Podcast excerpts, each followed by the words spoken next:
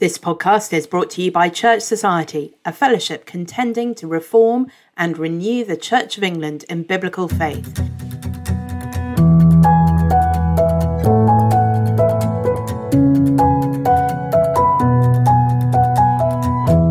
You'll find more information about Church Society and all the things that we do on our website, churchsociety.org. You'll also find there the full archive of the podcast. Well, welcome to another Church Society podcast. My name is Chris Moore. I'm one of the regional directors uh, at Church Society, looking after mainly the uh, West and the Southwest. And on the other end of the line, I've got Andrew Towner, who I'm sure many of you will recognise his name, if not him. He is the chair of Church Society, but more importantly than that, he's a minister of a church up in Carlisle Diocese. I'll get him to say something about that in a minute but also he's the director of the Board of Education for the diocese up there. And that got me thinking. Most of us have engagement with church schools. If you're uh, in ministry, then the likelihood is that your parish will have a church school. I've got two church schools in my patch. Others will be involved as foundation governors and things like that. So I thought it could be helpful to have a discussion about church schools, have a discussion about how we got here, what they are there for, the challenges getting involved in them, but also the great benefits and the opportunities for the gospel that there is in there. So, Andrew, perhaps you might just start off by saying a little bit about your background and particularly what it is that you do on the Board of Education, because I have to say that's one of the boards that most clergy seem to avoid like the plague. hey, thanks for teeing that one up for us, Chris. So, Andrew Towner, I'm vicar of Houghton and Kingmoor up in Carlisle, north end of Carlisle, uh, seven miles off the Scottish border. So, if you've got a friend eloping to Gretna Green, uh, tell me to put the kettle on. They can pop into me just before they get there. Uh, we've got uh, three congregations in two church buildings here. Uh, back in the 1930s, the Church of St John's in Houghton was used to plant into some new build, and that became St Peter's Kingmoor. And about six years ago, we planted another congregation called For Life, meets at 4 p.m. and it's for life, not just for Christmas, uh, just like a dog. And it's about for life in all its fullness in Jesus Christ. And uh, we've got plans and hopes and desires to plant a couple more congregations in the next coming years. Uh, as a parish, we've got a real variety in the sense that we're partly suburban and partly uh, Cumbrian village. And we've also got a lot of variety in people we're seeking to reach. So we're committed to being a growing family of thriving congregations as we seek to uh, never change the message, but be willing to change the method for the sake of reaching the lost. And I'm blessed to be in a diocese which is historically uh, evangelical and orthodox. Uh, so it's not one of the hardest dioceses to serve in as a member of Church Society. And so in 2017, Bishop James asked me to be his chair of the Board of Education. So I've been doing that now for just over four years. And uh, it's a great opportunity, and we'll, we'll get more into that.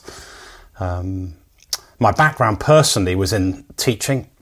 So I read maths at Bristol, um, which I, I just about survived, and wasn't sure what to do. I used to feel slightly allergic to all the conversations where people said, you know, what are you going to do when you've finished university? And all, all the sort of careers advice one got at school used to feel like a long time away.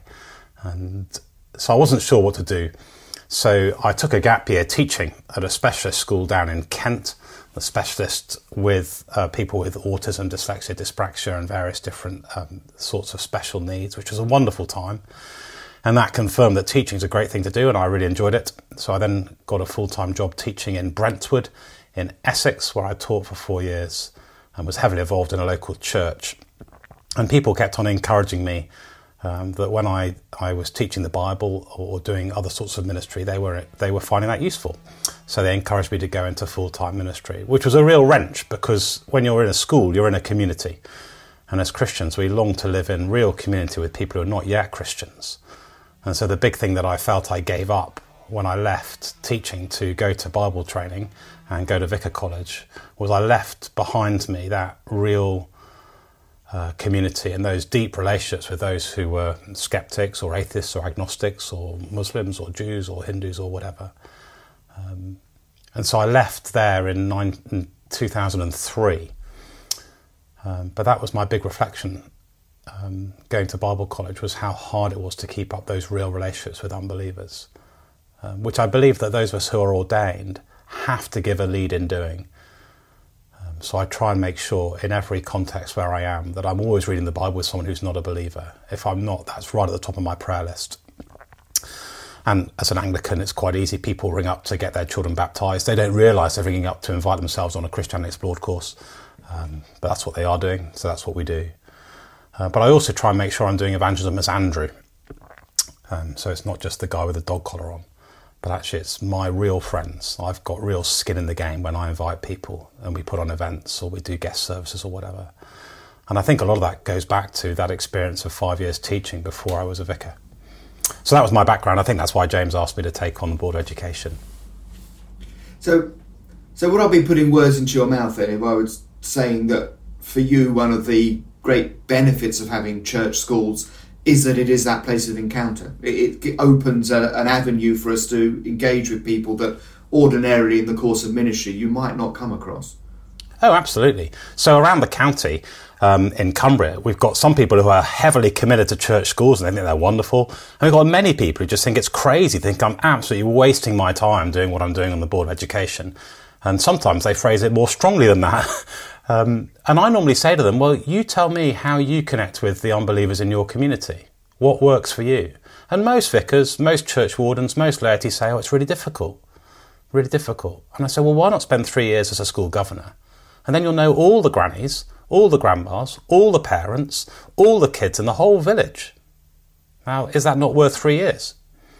And I, and I find that that's a really interesting conversation because those of us who love the Lord Jesus Christ and long to see him glorified in salvation and not in judgment are going to want to connect really and truly with those around us. So if people are doing that connection well, then God bless them. But many people aren't. Many people real struggle, really struggle. And I like to say to them, well, why not try the, why not try the school? By the way, I'm a big fan of church schools, but I'm a big fan of involvement in all schools. And I think you can make this argument just for involvement in mm. schools mm. in general. Yeah. So for you, then, it's not simply that engagement with the the children who happen to be at the school, but it's that wider school community of, of parents or grandparents or carers and, and staff, I guess, as well. But that kind of so it's not simply standing up and doing an assembly in school. It's much more trying to engage with its um, with the fringes around the school. Absolutely, the Bishop of Coventry, when he became Bishop of Coventry, realised that he hadn't had very much experience with schools and he spent a lot of time visiting them. And off the back of that, wrote a Grove booklet, and his Grove booklet is called Head Teachers as Community Pastors. And he, he makes the point, which I would, I would totally agree with, which is that for many parents, their first point of call for help is head teachers. So if that's true, mm. and we want to be community pastors, well, what do we want to do? So I think what we do in our schools is what we would do with almost any community. You can join the bowls club, you can join whatever club you want. What are you going to do? You're going to go and prayerfully be you, be real, be a really good friend, and you're going to seek to warmly talk about the Lord Jesus Christ whenever you get the opportunity. And in God's kindness here, um, all three of the schools I'm involved in in our parish, um, I basically am the community pastor. So I would just be the second or third call for anybody if there was anyone on staff that's having a problem um, God's been very kind in just, just blessing those relationships, and it's been comparatively easy um, compared to other groups, which actually it's a bit harder to work out how you might get access to them, really. But I just knock on the door now and go and see the head. How are you doing? What should I be praying for you? Is there any meetings you want me to sit in with you? Um, it's very, very easy. So how? See, I've I've been chair of two church schools both at the same time. I've got two church schools in my patch. And I'm uh, found that doing that, I spend an awful lot of my time looking at um, accounts, looking at the legislation changing, looking at um, one of mine was an academy trust, so there was all of that. And in a sense, I felt I was much more involved in the management of a business, um, but not particularly engaging with others around. You've you got any sort of tips as to how you can keep the balance. You've got to know what's going on on that side of the school, of course you do. But equally, how do you do you engineer those kind of opportunities with staff or with the wider community? Yeah, great question. So I think the first and obvious thing to say is that engaging with a community has a cost. So those of us who are, are seeking to be real friends to those who don't yet know Jesus has a cost to that. If your friend's a Chelsea supporter, you might have to sit down and watch Chelsea try and play football. It's absolute torture. Absolute torture. But you do it out of love for the person. Two hours of your life just wasted. You know, 22 people chasing some white thing around some big flat green area. And, you know, I quite like football, to be honest, and I watch football with my 11 year old. But, but let's just be, be straight up. First of all, there's a cost to seeking to live in real relationship with those who do not yet know the Lord Jesus Christ. Now, for some, that cost is hanging out of theirs, um, sharing a beer and watching uh, Chelsea. Uh, for some, it's going to country and western gigs that you wouldn't normally go to. For some, it's you know going on a different holiday than you would normally choose to, um, eating different food that you normally choose to. This is a cost that we Christians are committed to paying. So, what you described there in terms of going through balance sheets, it's just part of your cost of befriending those who do not yet know the Lord Jesus Christ. Now, none of us can pay an infinite cost on that. But every disciple should be doing that at some point in their life, whether it's with their spouse, their children, their parents, or whomever. Secondly, I think there's a real wisdom in, in Christians having a good reputation. So you'd be someone who reads the uh, figures and gets them right and is really clear on them. That's a good thing for the gospel if people think, you know, Christians are careful. These, these guys are not just um, implausibly um, um, dull-headed people who believe in the sky fairy, but you know they, they should respect us as, as people who work hard. You know, there's the, the the Colossians teaching on not just working when people can see you working, but but working for the Lord. So there's something good about Christians turning up to meetings, having read the paperwork and engaged with it. None of us have infinite time, but it's not a waste of time to be honourable and to live in line with the book of Proverbs in God's world. And thirdly, I personally just try and stay on the committees that do the most good. So I chair the Curriculum and Pastoral Committee at, Houghton School. Um, we've got wonderful people who do the finances. I'm engaged in that as one of the four or five senior leaders in the governors, but I don't spend hours and hours in finance meetings. But in our context, we've made sure that the finance follows the vision. So curriculum and pastoral set the vision, and then the finance committee get on with working out how to pay for it. And with my skill set, um, that works well. But if you're good, and by the way, I've got a degree in maths, so I can I can read the accounts. But I'd much rather spend time on the pastoral um, and the curriculum. But we need all sorts, don't we? And uh, my simple summary would be: there is a cost to engaging with those who do not yet know Jesus, um, and that cost is time and energy and money. And some of that could be paid in seeking to transform your local school for the good. That's not a wasted cost, I don't think. But none of us can do everything.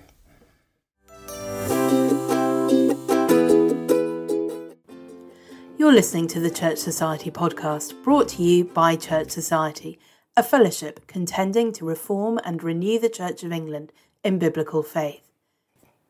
Church Society supports local churches, ministers, and Christians around the country through our publications ministry, books, a quarterly magazine, a theological journal, this podcast, and a whole host of teaching resources in video, audio, and print format.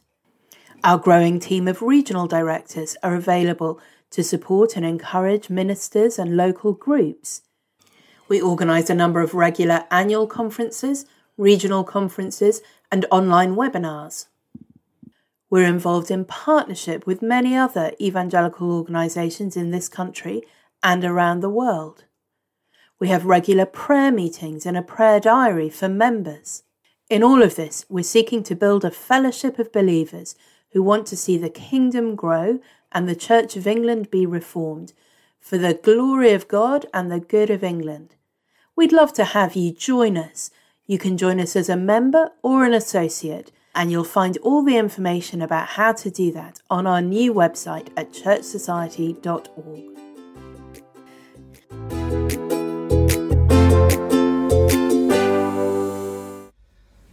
And you I can switch focus slightly. Uh, so I'm thinking now particularly about church schools. I take the point, it's a good point, about the importance of getting involved in any school. But most of us will have church schools somewhere nearby, and obviously there's a particular relationship that we have with them.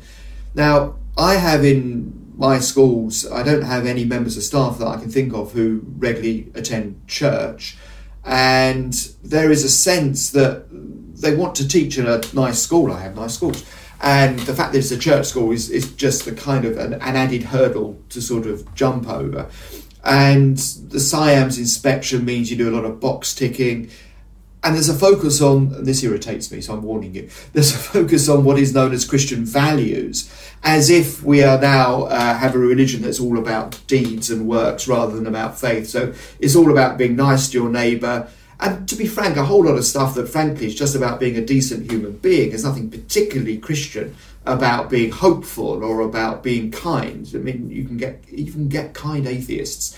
So when you've got this kind of almost like a veneer of Christianity, I have a slight concern that maybe it acts like an inoculation that the the children get or the students get just enough of uh, Christianity to make sure they don't catch the whole lot. It's like a kind of vaccination. So, how do you work with that kind of situation? What can you bring that, that brings perhaps a fuller expression of the faith uh, rather than this kind of thin veneer, which often, I'm afraid, we do seem to find in church schools? Can I just say that I'm giving long answers, but in my defence, you're asking long questions. okay, so let's just let the listener understand. Okay, um, golly, so 17 different questions. If I was a politician, I'd answer none of them and just say something else. But let me let me give it a stab, and you, you push me back on some of these things. Sure, there could there could be inoculation. Um, that can happen in any context. That that can happen happen in our pews. Um, so I try and make sure that when I do assemblies, they get the real gospel. They get Jesus Christ alone is the name under heaven by which people can be saved. Um, and if we're teaching the Bible, you know, we're doing memory verse at the moment in Houghton School. So that's the sword of the Spirit being put into the minds of 190 children and young people. Who knows what the Holy Spirit might do with that memory verse? You know, the songs that we sing with the words they've got, I can still remember one more step along the world I go. Um, even though I can't sing the last verse because it makes no jolly sense. I don't think God is ever old and ever new, but you know that's a different podcast. Um, so who knows what the Holy Spirit can do down the track with these uh, truths we're putting in people's minds? And there's almost nothing you can do to stop um, people being inoculated. There are many churches where you could say the same thing. So what we do is we prayerfully try and make sure that every church is teaching the whole gospel, and every school assembly is teaching a whole truth of the gospel. So I think you're absolutely right. There are points where um, it's just a facile veneer. Um, so go and teach the whole gospel. Go in at Christmas and say there's only one king. He's the one that's lying in the manger. Bethlehem's full of babies, but there's only one who's the king of the universe, and you can tell which he is, says Luke, because he's the one in the manger. Make sure you go and bow to the right king. There's only one king. And we do stuff like that, don't we? And part of the cost of reading those documents you were talking about earlier is getting that invite for Christmas and being able to say something really solid and significant. Um, gosh, I've got lost in all the different questions now. But um, Ruth, Bishop Ruth down in Chichester, uh, Bishop Ruth down in Chichester, she um, she showed me a document a while back that that was basically encouraging those of us who are Christians involved in church schools to to look for Christian um, character traits that really are only Christian and define them in such a way that they really are only Christian. Um, so, although an atheist can be hopeful, once you drill down into what they're hoping for and on what basis they're hoping for it, you may not capture it in the 10 words, but in the three sentence paragraph underneath them, you can capture it in such a way that it really is distinctively Christian. You know, earthed in real history, the Lord Jesus Christ, the real Jesus of history, um, and earthed into a new creation or kindness, you know, can be earthed in uh, Christ's sacrificial death on the cross. Why would I be kind to a neighbour? Uh, why would I be kind to someone I struggle with? Why would I forgive? And so uh, Bishop Ruth would encourage us to make sure our Christian distinctives are explicitly Christian, and that might mean trying to sharpen them as warmly as we can, so that an atheist actually thinks, "Oh, yeah, that is that's actually Christian." So I think that's the wisdom there. So a kind of sacrifice or a cross carrying or that kind of stuff which might not come naturally to most people. That, that kind of thing, you're thinking? Yeah, I mean, it's interesting, isn't it? Those of us who've been engaged in apologetics over the years, one of the questions I used to get asked 20 years ago is how could he be a Christian because of the Crusades? Mm. And I, I used to say, well, you certainly can't be an atheist because of the gulags. And normally, you know, normally that's the end of the conversation, right? Because it's only a, it's only something that the the unbeliever's really just trying to get at you as a Christian. It's not a serious thing. Very few atheists that I meet are ashamed of the gulags. They don't feel any association with it at all, and they expect me to be ashamed of the Crusades. So I think we have to talk about what's real and what's true about Christianity. And obviously, in apologetics context, people ask three or four random questions before they ask you the real question, and you earn some credibility. You know, if you prayerfully do well, they'll ask you the real question. You know, what about suffering? What about my aunt who's got leukemia or whatever? And often the previous questions are warm ups. So I think having things that are distinctively Christian. Do you know there was some research done um, in 2016, national research? 80% of parents want their children at a church school. 80% of parents nationally want their children at a church school. That's great. And there's a whole load of theology behind church schools. Um, a lot of it goes back, there's a lot of history. We could explore the history of church schools. People are surprised to know that the Church of England um, was involved in free education for all for over 50 years before the government got there. That's something to be really proud of. Um, and we could talk about some of the theology, William Temple's post World War II theology that, that led to a real refocusing of Church of England schools and also, of course, the start of the NHS, the formalising and the growth of the NHS. So it was a theology of common good. You know, his famous phrase that the church is the only institution which exists for the benefit of its non-members. You know, Lloyd's Bank, you know, has to look after my money, thank you very much, and it may or may not have to look after your money, I don't know. You haven't got to say in public where, where or whom you bank with. But for the church, one of my bugbears, I keep on saying it in our diocese, is that churches count the wrong numbers. So I've been campaigning for a few years in our diocese to, instead of counting average Sunday attendance and instead of counting the electoral roll, the number that really matters is parish population minus average Sunday attendance. That's the number that really matters. So if we're going to get serious, let's, let's get serious. So we're currently banning at minus 6,400 and something. That's the number that matters.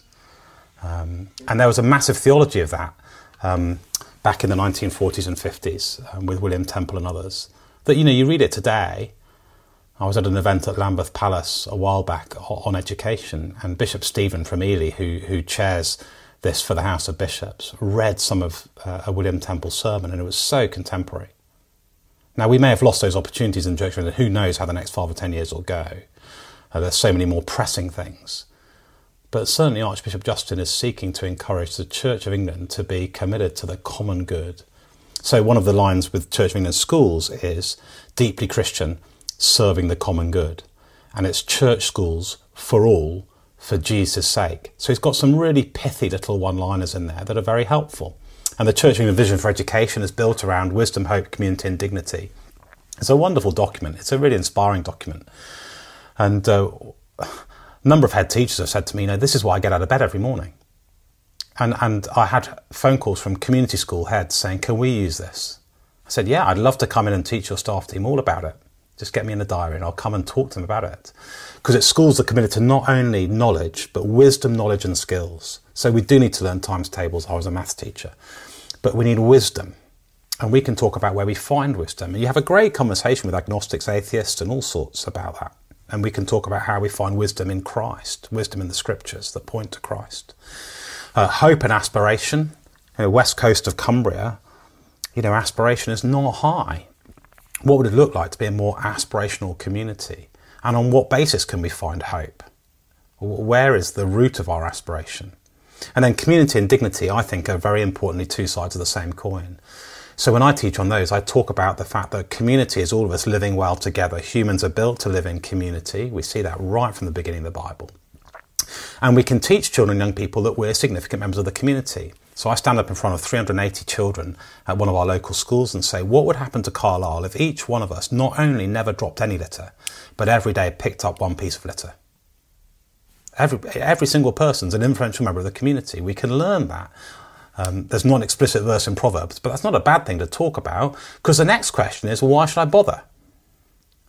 Because it's a right, you know, who wants to go around picking up litter? Why should I bother? Well, that's a great conversation. So community, and I would, t- I was, I would speak with young people and say, you know, if you walk into my lesson and smile, that makes it a better lesson for 29 children.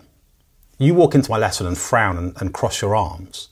That makes it a worse lesson for 29 children. We are all influential members of a community. So that's the community thing. And then dignity is the, the value and the importance of every individual made in the image of God. And really importantly, those two have to be held together. Because one of the things we see sometimes in public discourse is individuals trying to almost hold the community to ransom by guilting them into doing or saying or, or pretending to believe things they don't really believe. Um, and we, we can't have the community trampling the dignity of the individual, nor the individual claiming dignity and seeking to trample or, or uh, pressure, over, wrongly pressure, the, the community. There has to be an interplay between those two things. And to see that, you've only to look at the difference between China and the West. You know, China, community trumps individual, and the individual is simply subservient to the community. The church would never be that. There's a danger sometimes, I think, in some of our public discourse in the West, where we haven't learnt how individuals get to express their dignity, but also recognise their Uh, their one their one personness within a wider community. And I think it's a great place to learn it at school. So when I do assemblies on that, we, we talk about arguments. You know, many of our kids are hurt by the fact their parents are arguing at home.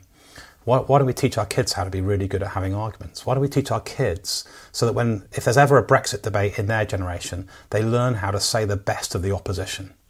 You just don't hear it, do you? You don't hear it in the news. You don't hear it in newspapers. You know, when's the last time you read the Guardian say, you know, the best article in the Telegraph yesterday was, or when's the last time the Telegraph said the best article in yesterday's Guardian was? They just don't say it. When's the last time you, and we can teach that in schools. Uh, Confucius has a saying, if your plans for one year, plant rice. Um, if your plans for 10 years, uh, plant a tree. If your plans for 100 years, train children. So my question is, what do you want Cumbria to be like in 100 years' time?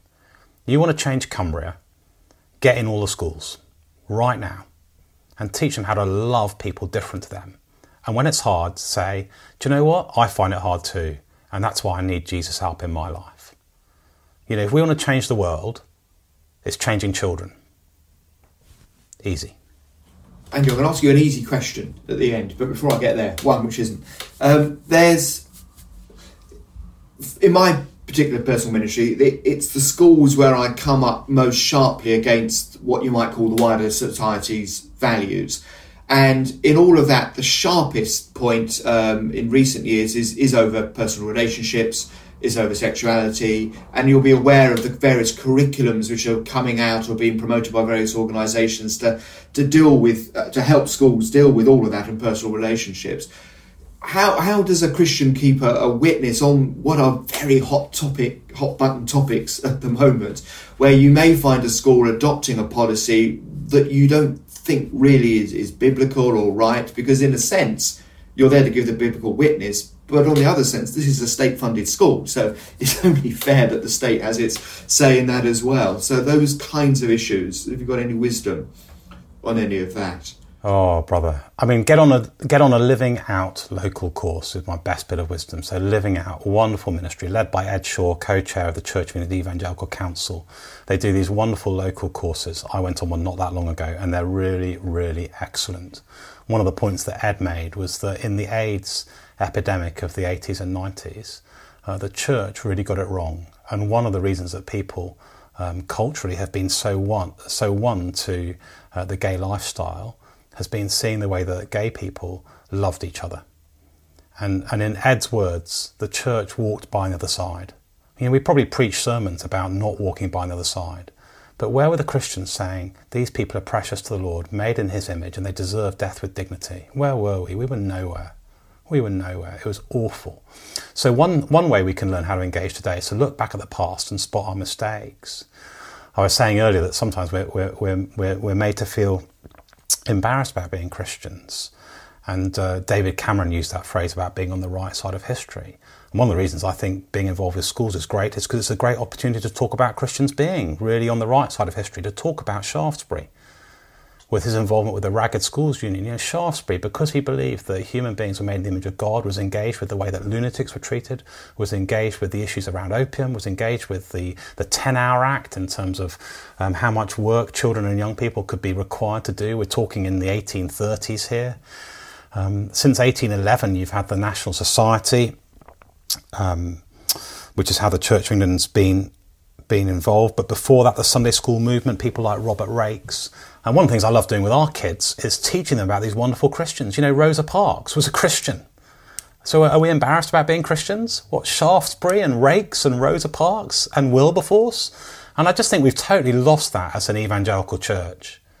And I think we could say, look, we've got some things wrong and we're gutted about them. Like I'm gutted about the way that some, some people who are gay were treated in the 80s and 90s. I'm, I'm utterly utterly appalled by it. Um, but that doesn't mean that Christians have always been awful. And so we can talk about some of those things. I love doing assemblies on those things.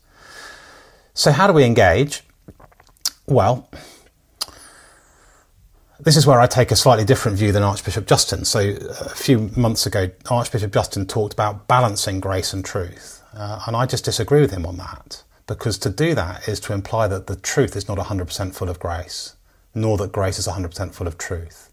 Um, in Christ, in John 1, we meet the one who is full of grace and truth. So I don't think we want to balance grace and truth. I think we want to max out grace and truth. I want 100% grace and 100% truth and I find them in Jesus, who speaks clearly on marriage. Matthew 19 endorses Genesis 2.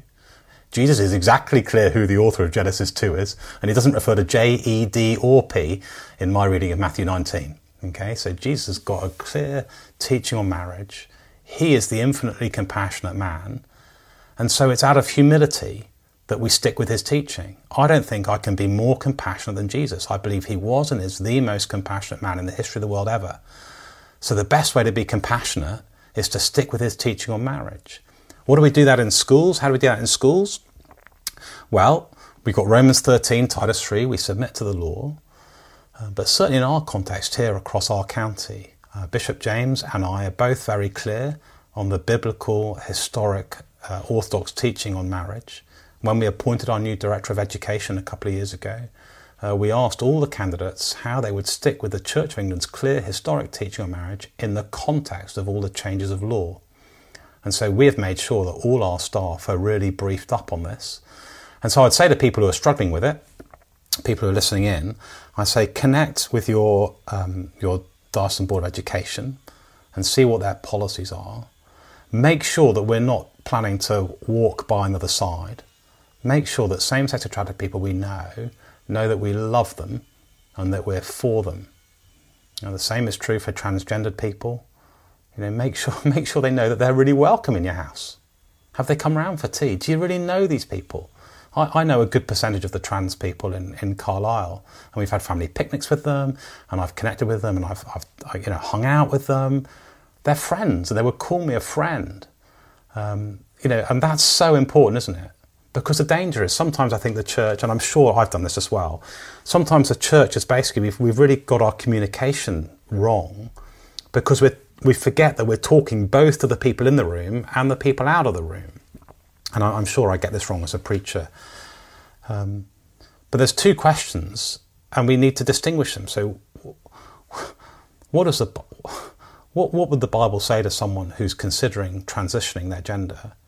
Is a different question to what do you think about transgender people? And the danger is when we ask the first, we're overheard as if we're answering the second. So we need to go into our meetings with our with our schools and with our churches, uh, confident that Jesus is the most compassionate man in history, full of grace and truth, and we're going to stick with him, and committed to living within the law as much as it's possible. And I think in many of our schools, that's a bit of a surprise. Oh, you don't hate gay people? No, quite the opposite. And by the way, if they were my enemies, I'd be committed to prayerfully dying for them because I'm a Christian. Well, there's a conversation. So the, the softball question at the end, people have been listening and thinking that they've caught some of the, the towner enthusiasm for for schools, generally church schools as well. How three or four different ways perhaps that people can get involved. I mean, there's governance is one, but there must be other ways as well that people can support their local school and, and witness the Christ within it. Brilliant. Um, yeah, pick pick one. Knock on the door and say, "How can I help?" is, the, is the easiest one, isn't it? So um, just go and say hi. Teachers are shattered. Um, everybody's shattered, but teachers had a really tough eighteen months. So uh, bake some bake some cookies and drop them in. I mean, it's different primary and secondary schools, and it's different small primaries and, and large secondaries. It is different. Um, our, our, oldest has just gone to secondary school. There's parent teacher association, so you can see if you can get involved in that. You could just drop the head teacher a note and say, hey, you know, I've been really encouraged that there could be some real positive differences that we could add to your school. Is it ever useful to have someone who comes in and reads with people? Uh, we've got a um, number of our retired folk in one of our church communities. Um, will go and read with children. I mean, they haven't gone back in the last year or two, obviously, but we just go and read with them. And we found that it blesses those older people and it blesses those children. We've got a, a, gentleman who's a police officer, and he goes and reads with kids. Lots of kids don't have dads that will listen to them. don't have dads that will read books with them. If you're a bloke and you've got a spare 45 minutes sometime, once a fortnight, you could really transform for good the lives of kids. 45 minutes, having these young boys and girls learn that blokes listen to them and smile at them and say, well done. I mean, that's wonderful. For some people, it's governance. For some, it's tray bakes. For some, it's just dropping a postcard to their teacher. I mean, how many thank you letters do we think our teachers get on a weekly basis? I'm a vicar. I, I, could, I could give you a round number. You know, I get one or two. We've got some lovely folk here. So I just think, in one sense, once you decide you want to be involved, you just, just pick one. Um, make sure it's on your prayers at church. Uh, make sure it's on your personal prayer list. Um, but I got involved in one of our schools when they had a really bad Ofsted. And I thought to myself, the head teacher must be having a horrible time. And so I made an appointment and went and knocked on her door. And you could see from her face what the majority of the meetings were like because she was just being told off for everything. And I just said, Hi, I'm Andrew. I used to be a teacher, I'm now the local vicar. Is there anything I can do to help? I said, Some of your meetings are going to be pretty awful right now. If I sat in the corner with my dog collar on and smiled, I bet those meetings wouldn't be quite as bad. Would that be useful to you at all? Just let me know. And for the sake of a couple of half hours sat in a study, suddenly I'm a governor and I'm on all these committees and I'm, I'm having input on the school's ethos and vision and values and we're writing curriculum policies and I get to chair the appointment of a head teacher. And we managed to appoint a head teacher from a church school to come into this community school and transform it. All for knocking on someone's door and saying, You're having a tough time, can I help at all? So, tray bakes, postcards, prayers, governor, reading, reading with kids, uh, running activities, volunteering on school trips. We get emails all the time saying, can three or four parents come and help on this school trip just to keep up numbers? Get a day out on a bus. I mean, it's not very peaceful because it's full of kids, but you know, it's wonderful. So I think it all comes back to where we started, which is actually a commitment to the community outside us. And there's a cost to that. Now, not everybody can pay every cost. Some of our folk, they volunteer at Brunton Park and they're volunteer stewards. That's great. So we're not saying to them, you've got to go and do schools as well. But we look around our school, our church, you've got 100 plus people or something, around about 100. If everybody's got one or two engagements with the real community, with those who are really not yet believers, if everybody's got one or two, then your church is having a really wide and wonderful impact. And for some people, tray bake once a month to the staff team, that's great with a little thank you card on top. That's all. Andrew, thank you very much. That, that's great. Baking, tray baking to the glory of God. I'm sure we could all engage with some of that. So I'm happy to taste test things. If anybody wants to send things through, I'll, i can give some marks. Oh, can we do that for Church Society? We can do a Church Society the Bake Off. Surely we can do this. I, am sure that's something which could at least be suggested. The Great Church Society Bake Off. I'm committed. I'm committed to this. Your chief judge. Well, hopefully you've had one or two things, one or two things that might uh, inspire you to get involved with schools. It's an enormous opportunity, and if you have church schools uh, near you as well, then the doors really are open. So, you've heard what's been said. Perhaps uh, you feel the Lord calling you to something of that, that great range of ways which you can help, that great range of ways you can get involved. So, simply get involved. Andrew, thank you very much. Pleasure. Thank you so much for listening to this episode of the Church Society podcast. You can find the whole podcast archive on our website, churchsociety.org. Don't forget to subscribe to us on your usual podcast app, and we'd love it if you are able to leave a review or give us a rating over there as well.